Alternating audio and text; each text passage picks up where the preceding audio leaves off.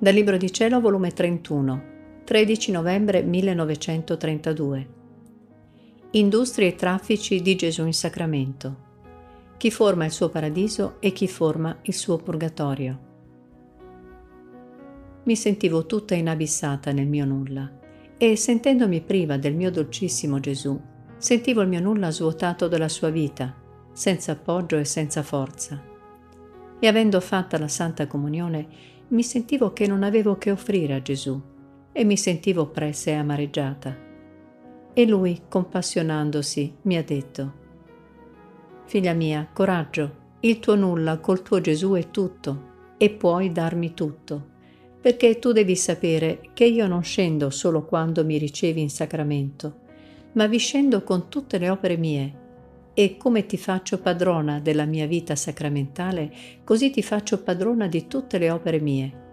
Quindi, se vuoi, tieni molto da darmi, perché tieni le mie opere in tuo potere.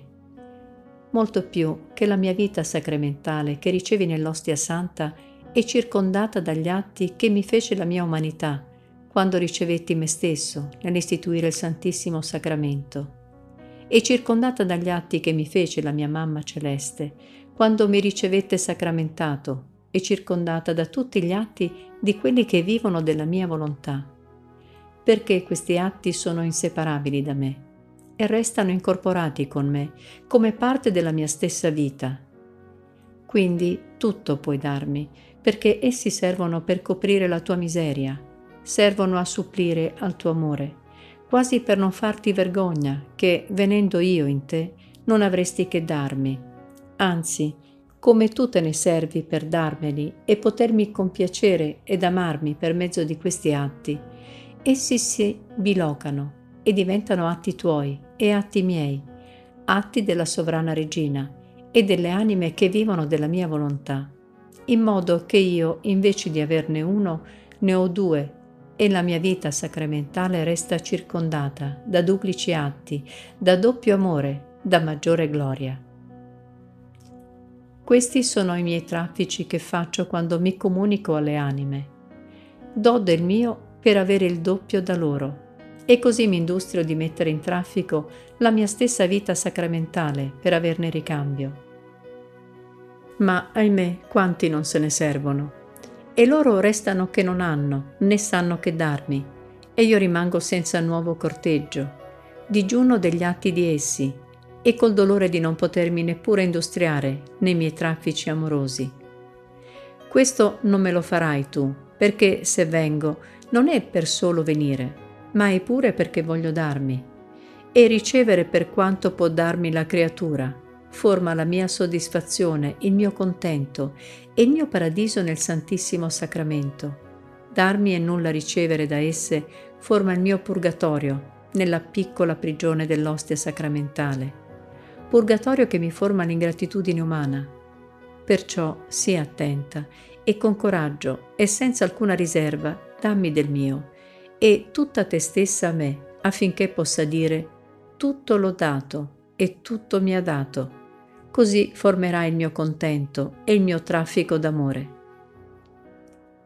Dopo di ciò stavo facendo il mio giro negli atti della divina volontà e mi pareva che tutte le cose create mi invitano l'una presso all'altra, a farsi conoscere come opere del fiat onnipotente, nelle quali esso aspettava il mio piccolo ricambio d'amore e, per quanto piccolo lo voleva, lo pretendeva per ottenere il suo scopo, per aver messo fuori tutta la creazione. E mentre cercavo di seguire la divina volontà, il mio amabile Gesù, ripetendo la sua breve visitina, mi ha detto, Figlia mia benedetta, tutto ciò che la nostra paterna bontà ha operato nella creazione e redenzione non ha ricevuto ancora ricambio delle creature.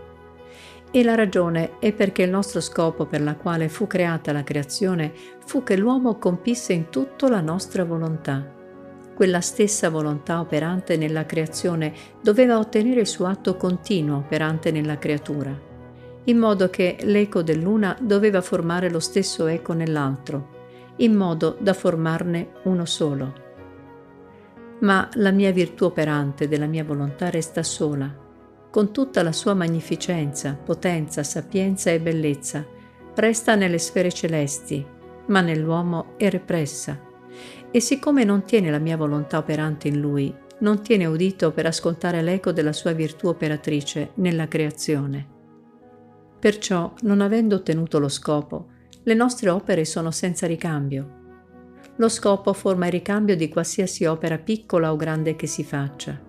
E tu devi essere convinta che nessuno, tanto nell'ordine divino quanto nell'umano, opera senza scopo e senza ottenere il suo ricambio. Lo scopo si può chiamare il principio e la vita di un'opera, il ricambio il compimento. O oh, quante opere non avrebbero principio se non ci fosse lo scopo e le lascerebbero a metà se non ci fosse la certezza del ricambio. Il ricambio fa sostenere sacrifici inauditi e dà l'eroismo eccessivo a Dio e alle creature. Ora, se la mia divina volontà non forma il suo regno nelle anime ed esse non le danno la libertà di farsi dominare con la sua virtù creatrice e operatrice, vero ricambio non ci sarà dato e quindi staremo sempre in attesa e vedremo le nostre opere più belle come a metà e senza il compimento del nostro scopo. Sicché manca la cosa più bella, l'atto più importante, mancando lo scopo per cui le cose tutte furono create. Vedi dunque com'è necessario che venga il regno della mia divina volontà molto più che, non avendo avuto il vero ricambio, la nostra opera creatrice è restata come sospesa e non ha potuto andare avanti nell'opera della creazione, perché è stabilito che dalla creazione esterna che esse posseggono doveva proseguire la creazione interna nel fondo delle anime. E questo si poteva fare se la mia volontà avesse avuto il primo posto, la libertà di operare nell'umana volontà, e invece, non avendola, non può andare avanti nella sua opera creatrice. Resta inceppata, non potendo in essa creare i nuovi cieli, stelle, soli, e così di seguito, per ricambiarsi di quelli che le diede nella creazione di tutte le cose. E il solo non poter andare avanti nelle opere nostre, non poter proseguire quello che abbiamo stabilito di fare nelle creature in virtù della nostra volontà, costituisce inceppo. Come possiamo ricambiarci se ancora non abbiamo finito di fare quello che vogliamo e non abbiamo compiuta l'opera della creazione che da tanti secoli incominciammo? Perché l'opera della creazione va compreso tutto insieme ciò che doveva fare il mio fiat in tutte le creature, per potersi dire opera nostra compiuta. E se il nostro volere ancora non ha fatto tutto ciò che vuol fare, come può dire che ho compiuto l'opera mia? molto meno può ricambiarsi in tutto ciò che ha fatto. Onde, quando noi otterremo lo scopo che la creatura faccia in tutto la nostra volontà e viva in essa, ed essa avrà per scopo di vivere di volontà nostra e di farla regnare per darle il campo alla magnificenza delle sue opere, allora, quando lo scopo dell'uno sarà quello dell'altro, allora potremo ricevere il vero ricambio di tutto ciò che abbiamo fatto per amore delle creature. Perciò sii attenta e vai sempre avanti nella mia volontà.